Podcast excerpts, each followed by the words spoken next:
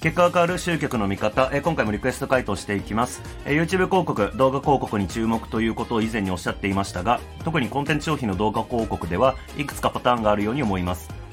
例えば、社長らしき人がオフィスにいて、〇〇さん〇〇さんこれって何々なんですかみたいな質問に答えるような広告は同じ制作会社が作っているのかなと思うくらい同じで、えー、私はちょっと引いてしまうのですが、えー、複数の広告が同じようなパターンをするということはそれだけ効果が出ているということなのかなとも感じます。そこで質問なのですが、もし自分が動画広告を出すことを考えた場合、流行りのパターンを追いかけた方がいいのでしょうか？あるいは自分独自のスタイルを考えるべきでしょうか？中村さんが動画広告を出すときに意識していることなどもお聞きできれば嬉しいです。ということで、えー回答していきます。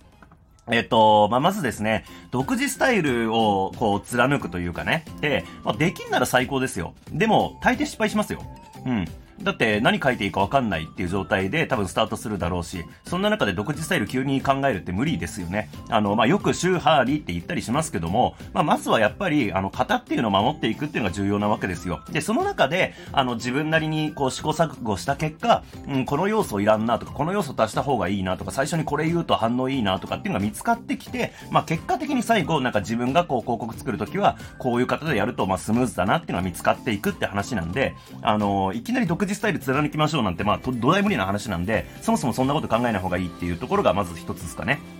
で、えっ、と、まあ、今言った通りで、その型を真似るっていうのがすごく重要なわけですよ。で、それが流行ってるかどうか、うん、っていうのは置いとくってこと。で、例えば、その、今、今回のね、リクエストにあった、その社長、社長みたいなやつって、まあ、実際には、あのー、これって型通りなんですよ。ただ表現方法が、まあ、今の、そういう、なんだろうな、質問者みたいなのが、こう、社長室とかオフィスに突撃してって、質問をして、それに対して回答するみたいな形になってるって、表現方法が違うだけであって、型自体は、あと、まあ、反応が取れる、その広告の型通りなんですよね。まあ、というわけで、まあ、今回はその、社長社長ってやつね、あれ自体を真似するかどうか置いといて、その構造ってどうなってるのか、じゃあそれを、あの、ああいうスタイルじゃないとしても真似するとしたらどうしたらいいのかって話をちょっとしようかなと思います。で、まあ、早速その構造解説していこうかなっていうふうに思うんですけども、まあ、ざっくりとそのフォーマットとしては、まあ、まずその動画のスタートとして、社長社長みたいな感じで、こう、人が入ってくるわけですよね。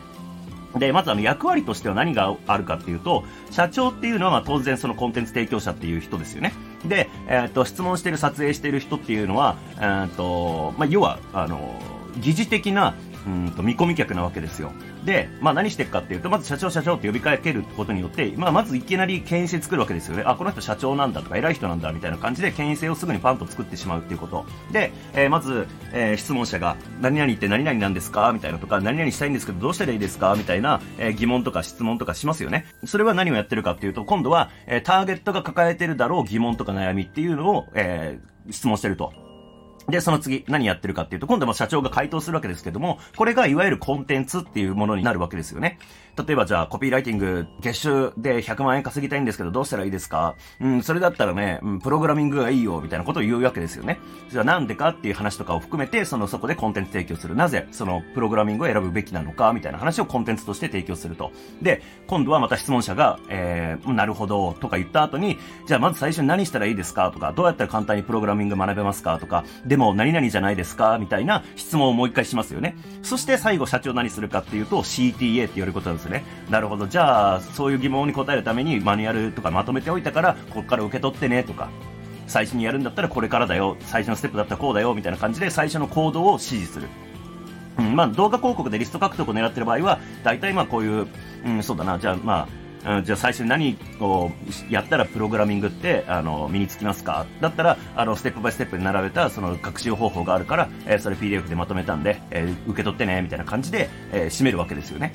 上から順番に言っていくともう一回改めてね、まあ、まず権威性作りますと。で、見込み客が抱えている疑問を、え質問者がすると。で、それに対しての回答を社長がしてコンテンツ提供する。で、今度は質問者がそれに対してじゃあ最初何やったらいいですか？っていうファーストステップどうしたらいいですか？とかっていう質問をして、今度社長がじゃあそれをやるにはっていうことで CTA を示すっていうことをやってるわけですね。だからまあアウトプット、表現方法がああいう感じになってるってだけであって、まあ流れとしては至極真っ当なというか今までやってきたことをやってるだけなんですよね。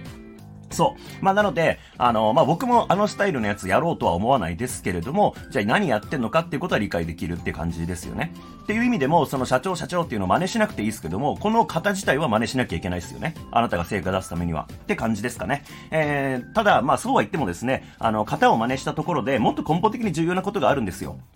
まあ、それは何かっていうと、まあ、それをね、無料で動画にまとめてあるんで、えー、今日の音声の詳細欄チェックしてみてください。YouTube のね、リンク貼っておきますんで、えー、それを視聴してみてください。